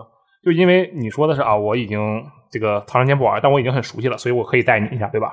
然后我就觉得有的时候我会感觉啊，这一个游戏我已经玩完了，我或者不是玩完了，就已经掌握的比较熟练了。然后我就会想，我说，哎，这也没什么挑战性了，我可能就真就不玩了。但是这时候啊，突然来了一个人说，哎，我这个没玩过，能不能带一下？我那时候就会有一种，我有使命感，我有了一个新的挑战目标，这不是游戏给我的，这是游戏以外的东西，但是我又能通过这个游戏来达成。我对这种事情其实是比较兴奋的。然后我就经历过这样的事情，就是什么《三国无双》，然后当时《三国无双》嘛，就玩的最多的是那个四代，因为它能分屏，然后它后面其实都能分屏啊。然后，但是吧，我其实没有在四代里带过人，为什么？就是因为它那个游戏啊，这你玩到后面的时候，其实你的那个武器是什么？就是通过隐藏道具、隐藏的方式，比如说你在一个大图，你操控水，先完成什么事件，然后你会发现，哎，那个战场上那个箱子，你把它打碎。里面就有一个这个人的专属武器，它有一些这样的设定嘛，对吧？四级武器、五级武器这种，对对对，就类似这样的。然后我当时就心想，我说我搞一个这样的武器，然后我带你们。我这个反正我所有的武将，我当时没有，但是我当时收集了大部分我喜欢的武将的那种比较特别的武器，然后就看攻略嘛，然后就打。然后觉得，嗯，你让我带你可以啊，我们来尝试一下。但是我要给自己足够的挑战性，就是我都已经这些我都已经轻车熟路了，我带你没有什么价值了。所以什么呢？哎，当时刚好是这个 PS 二、PS 三那个换代的时候，那时候的三国无双是什么？是三国无双五，嗯就那个无限连的三国无双，你就狂按攻普通攻击，它就能无限连。我说我们来玩这个，而且当时感觉很震撼，就哇，这个真的是真的是一座山啊！它不像是以前你这这个一个地图有点起伏，那个山你能从山顶不是跳到最底下去。我当时觉得特别惊讶。然后我说我们来玩这个，而且对吧，要有难度，那么我们玩一些高一点的难度，然后来玩这个呃普通的模式。那时候就赵云都已经不再穿绿衣服了嘛，就变成白衣服了嘛。对，然后就开始玩，就玩最经典的关卡，就上来就蜀国就往前推，然后发现啊，这个东西瞬间难度就感受就不一样了。我自己打的时候我就割草嘛，真的割草。到了高难度，我原本以为的情况是我去割草，你在后面跟着我割草，我以为是这样的情况，但实际情况是我必须在我必须保护他，不是说我去前进。然后他跟着我，而是我看着他要干嘛，我看谁要揍他了，我就帮忙揍那个要揍他的人。对对因为他扛不住。对，就你高难度下，你有比较好的武器的话，他其实武器会提升你的防御力的，你的血槽会增加嘛，就对你可以变得比较硬。但是如果他用的是很一般的武器，他可能真的就挨一下他就死了。对，你，小兵能挨两下，那武将他两下确实也死，但他两下是连着的，一下就死了。然后我就得跟着他，看见他要被砍了，赶紧冲上去救那个，就去救他。谁要砍他，我去救，我去砍谁。就这样的一个体验，我当时感觉哦太独特了。但是非常悲伤的是，后来我们非常作死，就逐渐觉得这个也已经满足不了我了。说我们去玩修罗难度，是最高难度对吧？玩修罗难度啊，上去第二个兵啪碰了他一下，他死了。我说好，我们不玩了，就变成了一个这样的情况。我三国无双我，我我也有个很有意思的经历，就是我们那时候还在读大学，嗯，然后读大学，呃，就那个时候我扛了一台 PS 二到宿舍，很稀罕嘛，大家就玩那个三国无双二，嗯猛将传，啊。一开始先是先玩二，嗯。然后我们当时这个这个玩三国无双二呢，大家这个宿舍里的男生呢，这个玩啊，大家是认领角色的哦，啊，就是他就不管什么性能，就是要用女角色就。大家先就指定一个角色，因为你知道，就三国无双角色都是要练的嘛，对，然后你武器也要通过你说的那些特定事件去获得嘛，高难度。那么当时我们有些很很多的这个同学男生，他们选的那个角色好角色都被他们先抢完了。什么？我有一个这个哥们儿，他选吕布嗯啊，然后还有哥们儿选曹操，但大家都是从传统的这个角度呃去判断这个角色是否强，什么赵云啊、张飞啊。嗯然后那些角色呢，在最开始刚刚开始的时候，他们是全来带我们的。我那个时候选的是张合，哦，但是但是张合是《三国无双》里头二里头和陆逊差不多是最厉害的角色嘛，啊因为他们用的是那个斩属性，就是就是可以秒杂兵，然后打、打 BOSS 是固定比例伤害嘛，嗯，然后你在最高难度情况下，你要只是靠吕布那个炎属性乱七八糟，根本不下血啊，嗯。所以一开始是他们带我们，到后来他们发现难度高了，那些吕布就完就很难很难用。啊。要像什么赵云就很难很难就在最高难度里面打，就特别是你去打什么合肥新城，嗯都都是工工兵对吧？嗯。射你几下你就没了，没了，对吧？然后你你又没有办法，你像张合、陆逊啊这种就是用斩属性的，嗯，杂兵过来几下用那个特殊攻击就全给揍没了嘛，嗯。所以初期是人家带我们，嗯，后面开始反过来是我们开始带人家，哎，这个我觉得也是挺少见的那种设计，嗯但是后期到了后面《三国无双》，就像你讲的，就是他其实角色的那个呃分界线并没有那么的明显，嗯啊，然后他把属性调整的也相对来讲比较，对反正就是难，最高难度就是难。嗯那那这个你要分屏打的情况下，其实还是挺有挑战的，我觉得。嗯，它这个数值其实是挺恐怖的，到后面发展，对吧？对。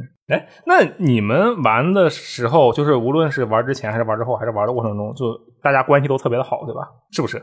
就一起联机《三国无双》，关系是不是都特别好？没有说什么，因为我靠这好难，然后你死了，靠，搞得我也败北了，就是这样的互相指责有吗？会有的啊会有这个这个肯定会有，因为你你如果对一个东西投入度很高的情况下，啊，你肯定，比如说我有一个朋友，他他玩这个武将玩的特别好，嗯然后他带我的时候。我死了，然后他其实已经帮我很用力的、很用心的在带了。人家一盘一盘其实打下来十几分钟、几十分钟很正常嘛。是，高难度情况，那你为万一最后死了，其实会有沮丧嘛？但那种都是就是对事不对人嘛，然后不开心也最多小半天就结束了，或者下一盘一开始也就结束了嘛。嗯就还有这个，我觉得还是比较正常的。嗯，你这个就是说明你碰上的人呢素质都很高啊。嗯我呢这个就有完全相反的例子，就打打游戏打到绝里，嗯嗯，这个就特别的恐怖啊！这个情况是这样的，呃，有个游戏叫做《收获日》，它是一个四人合作，就抢银行或者啊抢、抢各种东西的一个游戏。是然后吧，当时我玩这个游戏，我说，嗯，自己玩有点难呐，因为它其实设计的非常不合理。你把摄像头打了，然后把摄像头打了呢，其实就意味着你注定你要被发现了，因为你摄像头打了，那边它它的设定方式就是这个摄像头连着一个特别牛逼的中央监控，只要那个摄像头坏了，那么马上他们就会被反应，就是嗯会派警察过来，你就完蛋了。那你要想潜入呢，你就不能打摄像头。那你不打摄像头呢，你要就怎么把它给搞定了？你就要黑他。但是每个人能带的那个黑入的道具啊是有限的。然后当时心想，我说，哎呀，这自己一个打好，一个人打太难了吧？我要是有两个人的话，我就能多拿很多道具。这样的话，他一共四个摄像头。假设我有两个人的话，那一人拿两个 ETC，我就啪一一干扰就完事儿了嘛，就很简单呀。然后我说，哎，来一起玩一下。这个对面我我带的人也这个非常的坦然说，那来吧，试一下嘛。然后就带他玩。然后我们两个就开始开始，我就跟跟他说，我说，哎，你看那个保安了没有？你先把他打飞。你把他打飞之后呢，对面就会跟他说话，你还要去假装应答，就这一套的这个动作，非常傻，非常傻。但是这就是他的游戏机制。嗯然后我就跟他这么打，然后我们两个人啊疯狂的这个交流交流之后，其实他这个我我带的这个人，他的游戏天赋是很强的，就他已经变他就变得非常厉害了，因为这个游戏它是有那个转生的嘛，就你升级转生升级转生。然后我当时其实就转了一次，然后后来我就我我有自己特效盲嘛，但是他就哎一直在玩这个游戏，玩到后来就打了十几转，我没有记错的吧，就特别夸张。就已经很强了，然后有一段时间他又新出了 DLC，我说哎这个新的我们俩玩一下呀，而且你现在也很厉害，对吧？然后玩那个 DLC 啊，它这个难度是相对来讲比较大的，因为它地形变得复杂了很多。嗯然后再加上当时嘛，大家都觉得自己特别牛逼，说我们玩最高难度，最高难度那摄像头啊，都打不会，它那个是一个锁死的，有一个那个金刚罩在那挡，在那挂着，它是个无敌的摄像头，故意的。对，嗯然后我们两个就打，然后第一次我刚走两步，我靠，这有个摄像头，然后我就发现了。那当时嘛，两个人要求都很高，我其实还好，但是他要求很高。就当你非常投入这个游戏的时候，他其实对这个东西、对自己的操作的需求以及他自己获得的结果要求就是很高的。就收获制这个游戏最简单、最无脑的方式就是强轰进去，警察过来揍你，然后你在那儿拿计算机在那打。但是最巧妙的方式就是全程潜入，根本没有人知道发生了什么。那一旦被发现了，就要重来。然后我说：“我靠，这有摄像头！”我被发现了。然后嘣儿把人打飞。哦，我靠，这人飞得好远啊！我赶紧跑过去，然后结果那个电话没接起来，嗯哎，呃被发现了，任务失败。然后还有就是各种各样的情况，就最傻的，就最后那一次是压死骆驼的最后一根稻草吧。是发生了什么呢？就是我拿着把手枪，我还特意装了消音器。而这个游戏的机制呢，它是有一个隐蔽值，隐蔽值越高，你这个消音器就开枪也可能不会被人听到。然后我当时那个是它板值是七十五，我当时大概是六十八左右。然后我当时进去，我说：“哎，我这六十八，我打枪肯定没什么问题啊！”我在一个警卫室里，我嘣一枪把那个警卫打死了。然后这个时候我就看，嘣儿，旁边墙后面的警卫嘣儿脑袋上出现了一个叹号，我被发现了。因为然后这个我我的这位朋友就被我带起来的这位朋友，他终于无法忍受了，他就真的是发火了，神经就就断开了，那他他种感觉，真的爆炸了，嗯就是因为可能在他的眼里，我这个错误确实不是应我应该犯的。嗯。你正常你玩这个游戏玩很久的话，怎么样你都首先你自己会干一件事情，就是把自己的隐蔽值打到七十五，憋到憋到七十五，这个装备是可以调的，你一定会憋到七十五，而不是说你他妈六十八你就往来上来了，你六十八就算了，你竟然还不知道隔墙有耳吗，你离那么近，然后把别人打，然后他就彻底崩溃了。然后在那之后，我不仅没有跟他再玩过这个收获日，就收获日这个游戏啊，嗯我基本就没怎么碰过了。当然，他后面也没怎么更新了。但这个其实对我来说就，啊，我靠，这至于吗，大哥？但是我仔细想了想，如果当时是我的话，可能我跟他会有差不多的反应，就是因为这个事情，我觉得是理所当然的。你你如果什么都不懂也就算了，但是你是玩这个游戏的呀，你是懂的呀，你知道这个东西应该叠到七十五的，嗯但你却没有叠，你还作死。就我觉得他就可以理解他的愤怒啊。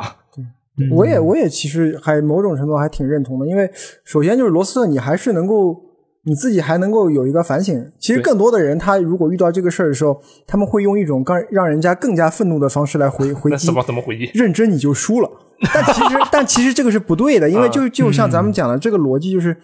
你游戏虽然也是，就是我们不不去讲任何一种这个娱乐手段和方式谁高谁低，嗯但至少就是说你投入一种事情的时候，你你的专注度还有你的这个情绪，你必然是会比别人变得要更加投入，对吧？嗯，这个时候你你你看问题的方式跟普通观光党看问题的方式是完全不一样的。是所以在这个情况下，如如果你有这个，比如说你有一个大佬，你身边有一个朋友，他带你带的崩溃了，或者说，呃，你问一些非常基础的问题，他会说你自己为什么不去做一些攻略，不去查一啊，些？对，看看游戏里的说明书。对对，因为我我一我一开始觉得说这样是不是太苛刻，后来我觉得这个也很正常。为什么？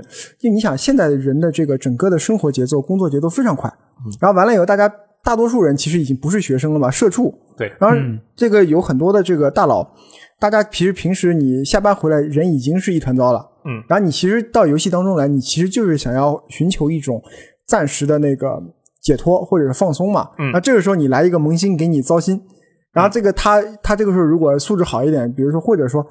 这个时候，他的一个临界点还不在那么高的一个状态，不在高压的状态下，他可能还是好言好语。但你要是，呃，持续的给他这么一个情况，发生一些弱智行为，对的，比如说我们有一个怪物猎人的一个群啊、有好多朋友，我们这个群零六年成立的，那十五年了这么。远，对对，然后但是我们这个群呢，被很多人评价就是风评不好，就老踢人。啊但是但是其实不是的，就是他很多人进来，他就是说我就是为了打一盘，然后得到该得的东西，我也不想去学东西。嗯，然后完了以后呢，这个很基础的东西他也不去查，他就是不停的来问你。但是我们有很多人，大家都知根知底嘛，你就觉得说，哎呀，我平时上下班回来就挺累的，你你还这么问你，但其实大家带人都是不含糊的，嗯，那带的都是刷刷刷的，就是就是就平 A 就直接平推过去，很厉害。嗯，但是你要是遇到这些就是完全不愿意自己去钻研的话，我觉得这个带带人的人心态会会崩。对，就像我那嗯个说，哎，你家竟然有个黑胶机啊？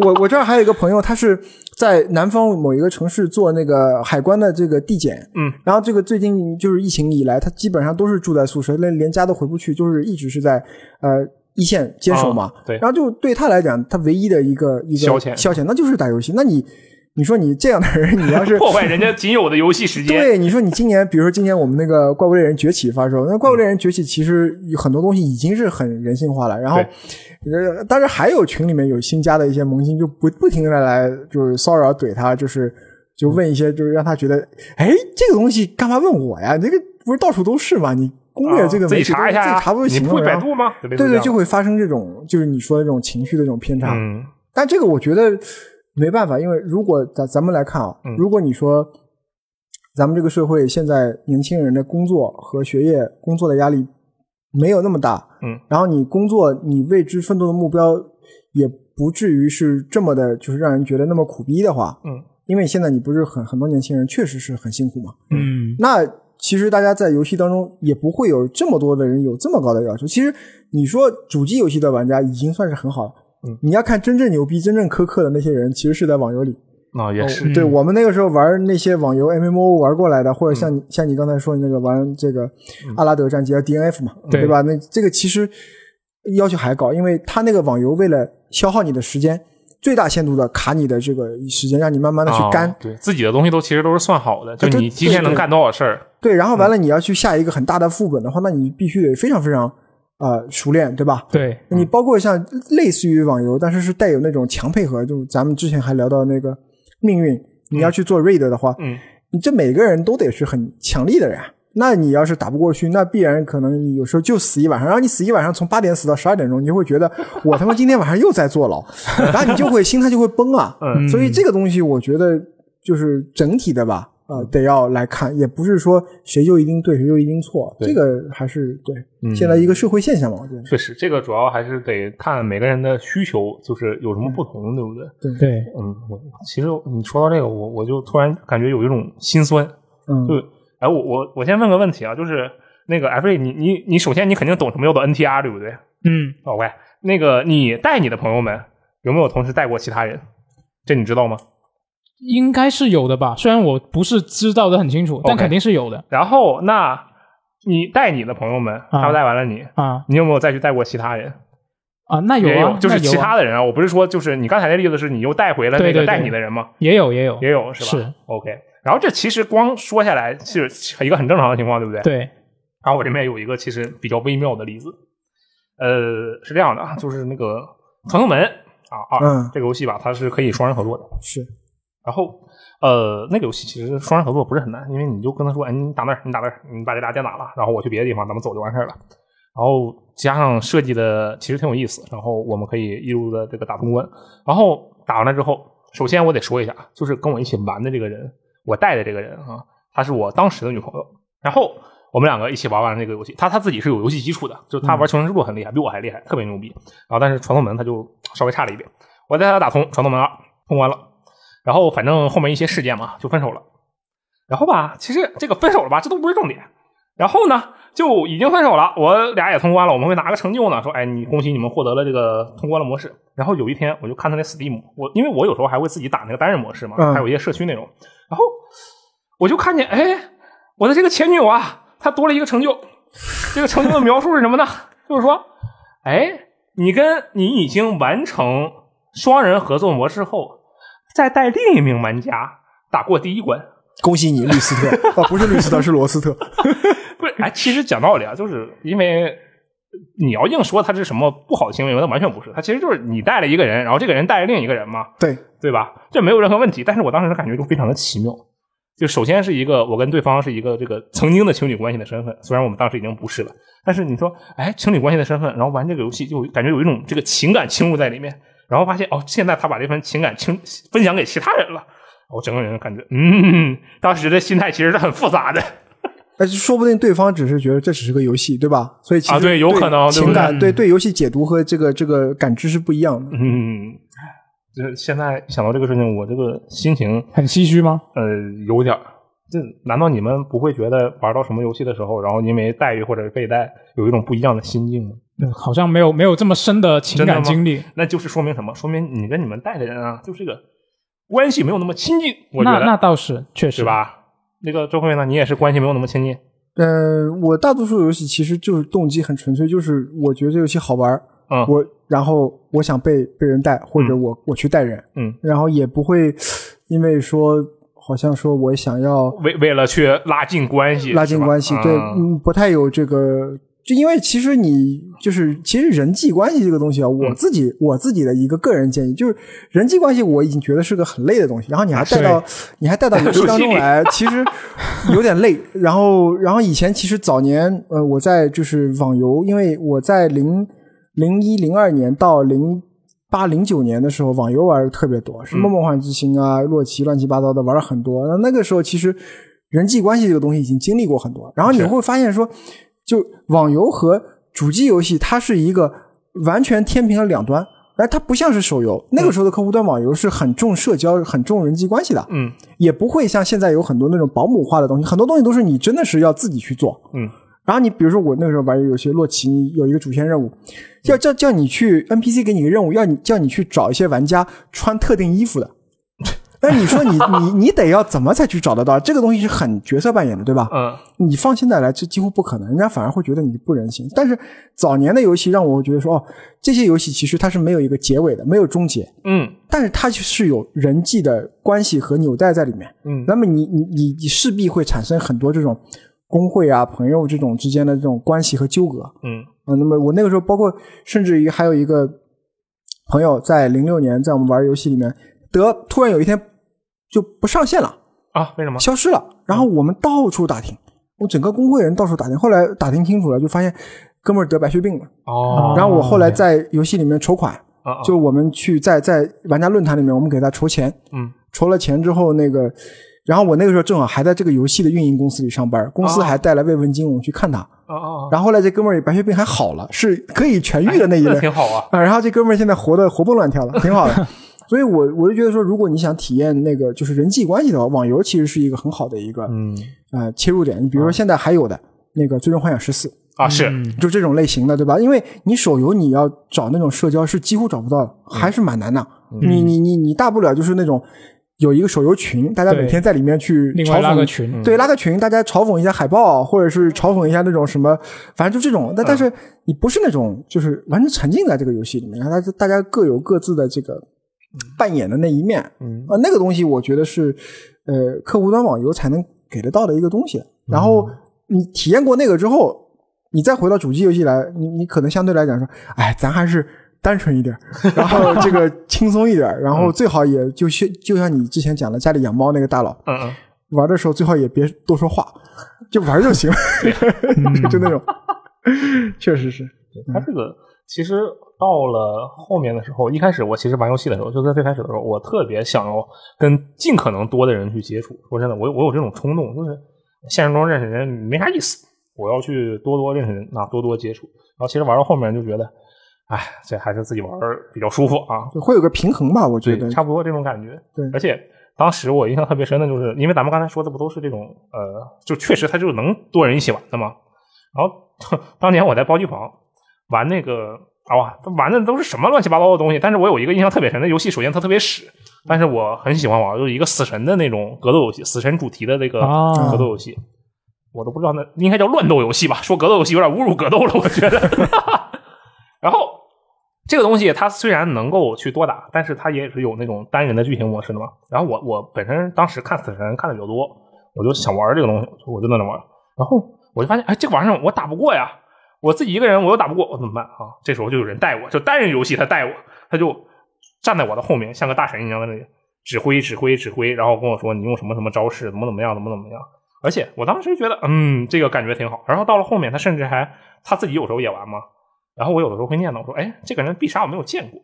然后他就他放了那个必杀，然后拍拍我的肩膀，让我去看那个必杀长什么样。就其实像是这样的东西，我觉得也可以说是一种这个带人的方式吧。这个其实有各种各样的这个不同的呃方式，或者说是心心态。其实我觉得这个很重要，就是说为什么我们愿意去带人，或者是愿意去被带？我觉得这个其实是值得讨论的，嗯，对吧？这 F，我先问你一下，嗯，你说你是被带的案例比较多，对不对？对，就你觉得有没有什么你的标准，就一定要达到哪些哪些标准，我才愿意被带？因为这是一个双向选择的事情嘛，对，对吧？你有没有什么标准？呃，我觉得这个可能不同人不一样吧。嗯我个人的话，首先第一个当然还是我得自己对这个游戏是感兴趣的，我想玩这个游戏。啊啊啊！才你没有去强扭的瓜过的时候吗？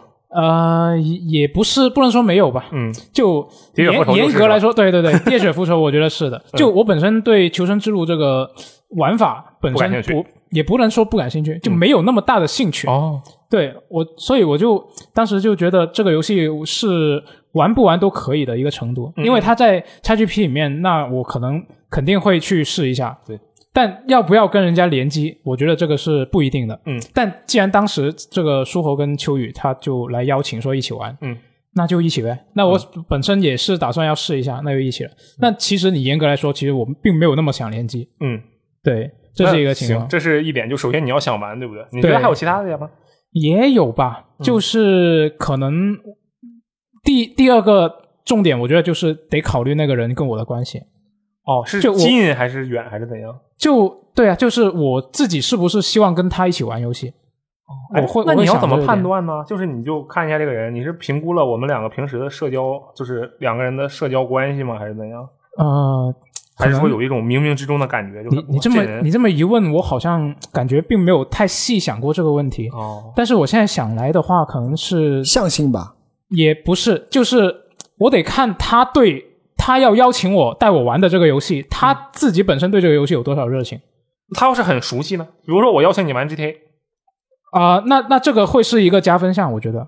啊，那我邀请你玩偶像大师那如果你本身就对这个游戏兴趣不大的话，我可能就不太会一起玩了。哦，对你是这样的一个对关系是吧？是哎，我觉得这个其实挺不一样的。嗯，要是我呀，我就喜欢那些哎他也不会的，嗯，就就一起玩。但那个说白了等于可是开荒了那就那就不叫带了呀。对，那就是叫荒，开荒对，也是也有也有道理。但是哎，那要是说人际关系这一方面，嗯其实我可能跟你不一样，就是说你可能会更想跟亲密的人或者说比较熟悉的人一起玩，你会这样吗？是，基本上是的。我其实会更偏好于跟那些不太熟的人，陌生人吗？呃，那陌生人倒也不至于。哦，就比如说呢啊，比如说我们现在有这个三个人，我们三个人之间是比较熟的，嗯然后这时候啊还有一个人，比如说是这个呃呃秋雨，刚才不都他俩举例吗？嗯秋雨，假设我跟他其实并不是很熟，嗯那么在跟你们两位玩和在跟他玩之间，我其实会优先选择跟他玩。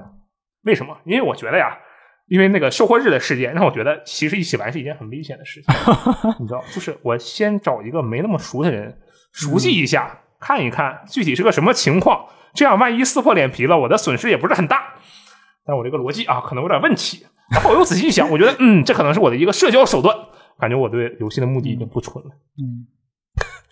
我觉得，我觉得这个还是我其实有一部分还挺赞同的，因为，嗯，你如果说这个，比如说，因为现在很多人已经开始不就是不自觉的会会意识，很多人没有意识到一个问题，就是，嗯，游戏其实现在就是一种主要的社交手段。是，嗯。对现在的年轻人来讲，他就刚才我讲的，现在社会现象就是上上下班已经非常辛苦了对啊，就算是读书的人，也有很多人非常辛苦，他根本没有出去时间出去社交。嗯，你像外国人，他那种社交，他是没办法，他也没办法，他是另外一种意义的没办法。他那个地方太荒了，嗯，他他就被逼的要出去 party。你除了 party，你晚上你没有地方可以去。没有娱乐活动。，对，那那这个我们这个亚洲这一块，我们东亚的，特别中中国这一块的话，年轻人其中国其实晚上可以去的地方很多，嗯，但是现在很多年轻人压力很大，然后他自己一盘算，就是我明天早上还要几点还得起来，那我不如就在家窝着打游戏。嗯，那这个时候你时间长了，就会发现罗斯特你的那种诉求是个基本的，就是心理上的诉求，就是我想要通过游戏去认识更多的朋友，或者维系、增进更多的朋友的关系，而不是减少我的社交关系，对吧？啊，对，嗯这个其实不是我个人倒不不觉得它是动机不纯，而是一种当下这个社会没有办法，嗯就是大家就要靠这个东西去去接触和维系，你然后就帮我打了个圆场，不是，但嗯因为我觉得，不然你说你你很多人，比如说大厂里头，嗯他下班，你咱小县城不说啊，你一线城市下班到家基本上都八点钟，啊，对吧七八点是的，然后你完了，你第二第二天你可能少说吧，七点半八点钟你得得得得起来洗漱，嗯然后去上班了吧？嗯，那你除了保证自己睡眠之外，你一天自己可支配时间也就三四个小时，嗯，对吧？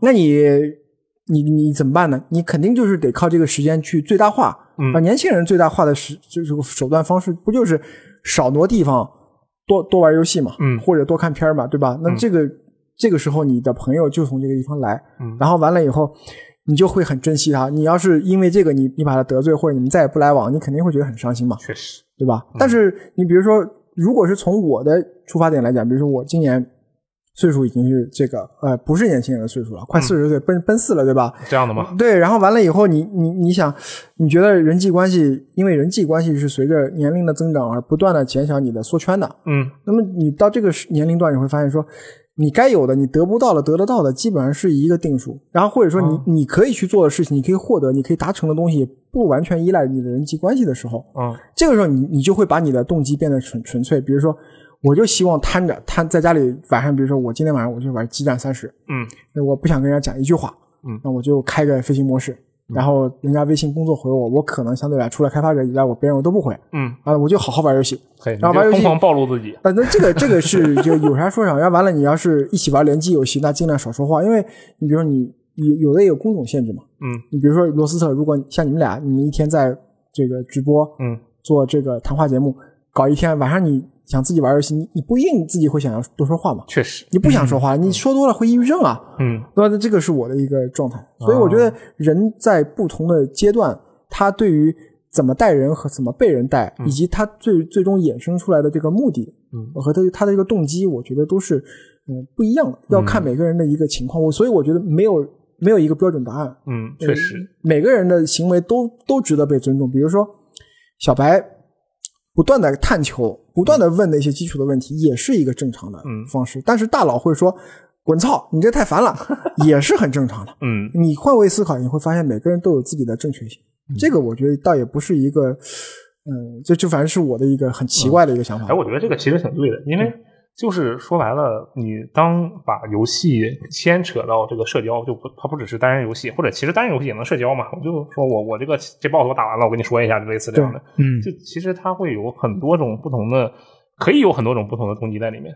那我比如说，我其实我就想炫耀，我就是爱炫，然后我就给人看，你看我这 GTA 里有这么多车，我带你玩儿，对对对对对 对吧？就类似这样的例子，其实还是挺多的。对，嗯，整体来讲，可能嗯，单人玩游戏真的是说起来虽然很简单，但是实际上是一个很复杂的事情。但我觉得能解决这个带人和被带之间会产生一些小小的矛盾的一个核心的解决方案是，就我觉得有一条，嗯，就是避免脆弱性，就是你你带人的人也不要脆弱，被带的人被说也不要脆弱，啊就是你不要针对人，就是你过去了，你不开心，你最多就小半天，或者就是下一盘上一盘的事儿。嗯，人家说你又怎么了？你掉张掉张皮就就是掉层皮吗？蜕层皮不是啊？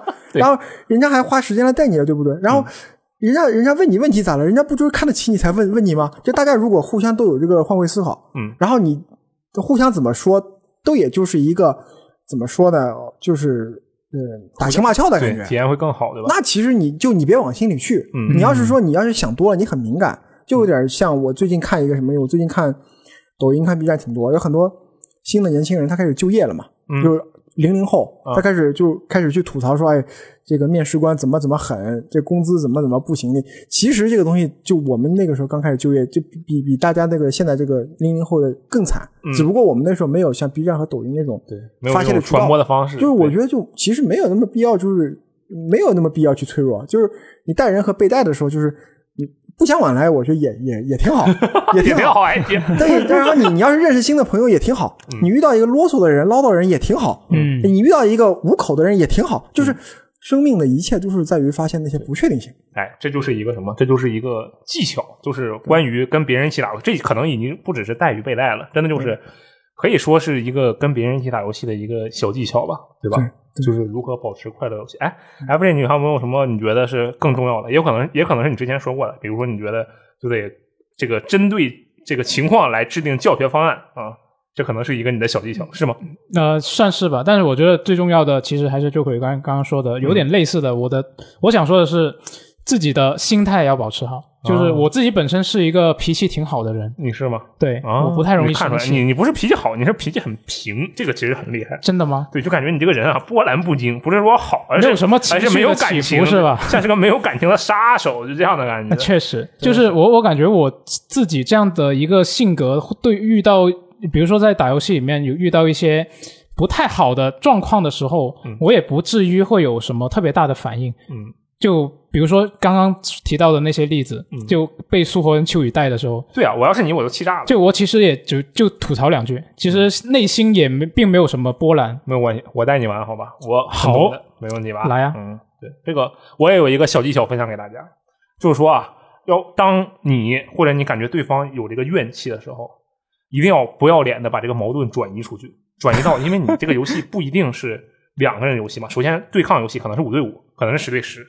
那如果是二对二，你就骂对面的，你就把矛盾转移到对面去。有道理，对，我是一般怎么操作的呢？比如说我们是两人合力打一个 PVE 游戏，两个人合力打一个怪，然后呢，我一般会把这个矛盾啊转移到这个，我不好意思啊，会把它转移到这个游戏平台上，因为你看这手柄都他妈漂移了，就这样的一个转移方式啊。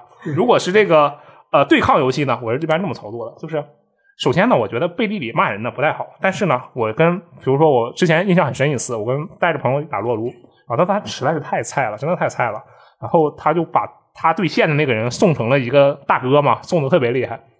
然后，但是我又怕他觉得我在责备他。虽然我确实觉得大哥你怎么玩成这样，但是我我真的没有生气。然后为了表明这一点，我就在语音里大喊大叫，我说：“我靠，咱们的爹来了，快跑！” 就是把就是相当于把这个注意力转移出去。啊，我觉得大家都可以尝试一下这种方案，其实是比较有效的。而且你就骂这个平台嘛，这个一般来讲别人又听不到，而且收影漂移又很常见，你就可以成功的把这个火力，哎，大家都还能笑起来，对吧？小技巧，大家学习一下，好吧？嗯，啊，还有什么技巧吗？有没有分享一下？哎，我这儿还有一个，就是因为现在其实游戏的商品就还是有点过剩的，嗯很多游戏不停的在出嘛。对那么其实，呃，特别是现在很多的玩家，大家会觉得说，哎，我买了一个这个会员，买了一个那个会员，嗯那感觉游戏好像是不要钱一样，我就试一下。嗯但其实大家要知道说，入坑还是要谨慎的，因为不要钱，游戏虽然有游戏很便宜，嗯或者说不要钱，但是你的时间是很宝贵的。你的时间非常值钱。对这个这，所以我是说，呃然后有些游戏它是对新手友好友好友好，嗯有些游戏它是对这个呃就是技巧操作要求非常非常高，甚至有些苛刻的。对，那么你你自己的心理承受能力，或者说你对这个类型的这个上手的一个呃、嗯这个程度，OK，我觉得你都要是建立在你先基础的就去了解一下这个游戏的社区和一个基本的评价。嗯比如说我之前有一个朋友，我有一个前同事，呃，他是一个高达游戏的 UP 主，嗯，那么托他的福，我对高达就是 E E X V S 这个系列我就还比较熟，我就知道说，你这游戏如果你想要先去体验这个，你只是一个想要去体验高达系列作品的魅力，嗯，你不是一个格斗游戏很擅长。打配合很擅长的一个玩家的话，那建议你还是打人机为主，不要不要碰去这个游戏。啊，不要去打那种排位啊这种，你去碰也可以，但你嗯。你不要去，就你进了之后你会被那些高玩虐得很惨啊，所以这个东西你提前去了解一下呢，我觉得是没有坏处的，因为有些游戏它天生的是什么，嗯自带强竞技性和啊强操作性。那么你这个时候，你又会去发现说，它强劲性和强操作性的同时，它又不给你像咱们开篇提到的那些弱操作的角色给你来熟悉游戏的话，那你进去你就被人家虐嘛。嗯，那这个时候谁带你都没有用，对不对？是，那所以这个我们讲说，你像为什么怪物猎人能带？那怪物猎人有营地啊，嗯你能对营地。那像这种强操作、强竞技的游戏，它进去你就是得要嗯每个人一个萝卜一个坑，完成自己使命的。那你我觉得我建议大家要提前去了解一下嗯啊。那然后还有就是，你不想提前了解，你觉得太累了，你就直接玩儿，不好你就直接删也可以。嗯，啊，但是你自己心态调节好就就可以了。嗯，对要么做好这个准备工作，要么你就放平心态。反正这样的话，至少能够确保啊，无论是带人还是被带，体验就至少不会崩坏，对吧？对，嗯，好，那么我们今天的这个电台就聊到这里，感谢两位这个分享的案例，我觉得其中有几个真是挺有意思的，也希望大家在评论区分享一下自己带人玩或者是被人带的这个事例哈，或者是有没有什么经验啊，也跟我们分享一下。嗯，那么本期的节目就是这样，我们下期节目再见，拜拜。拜拜拜。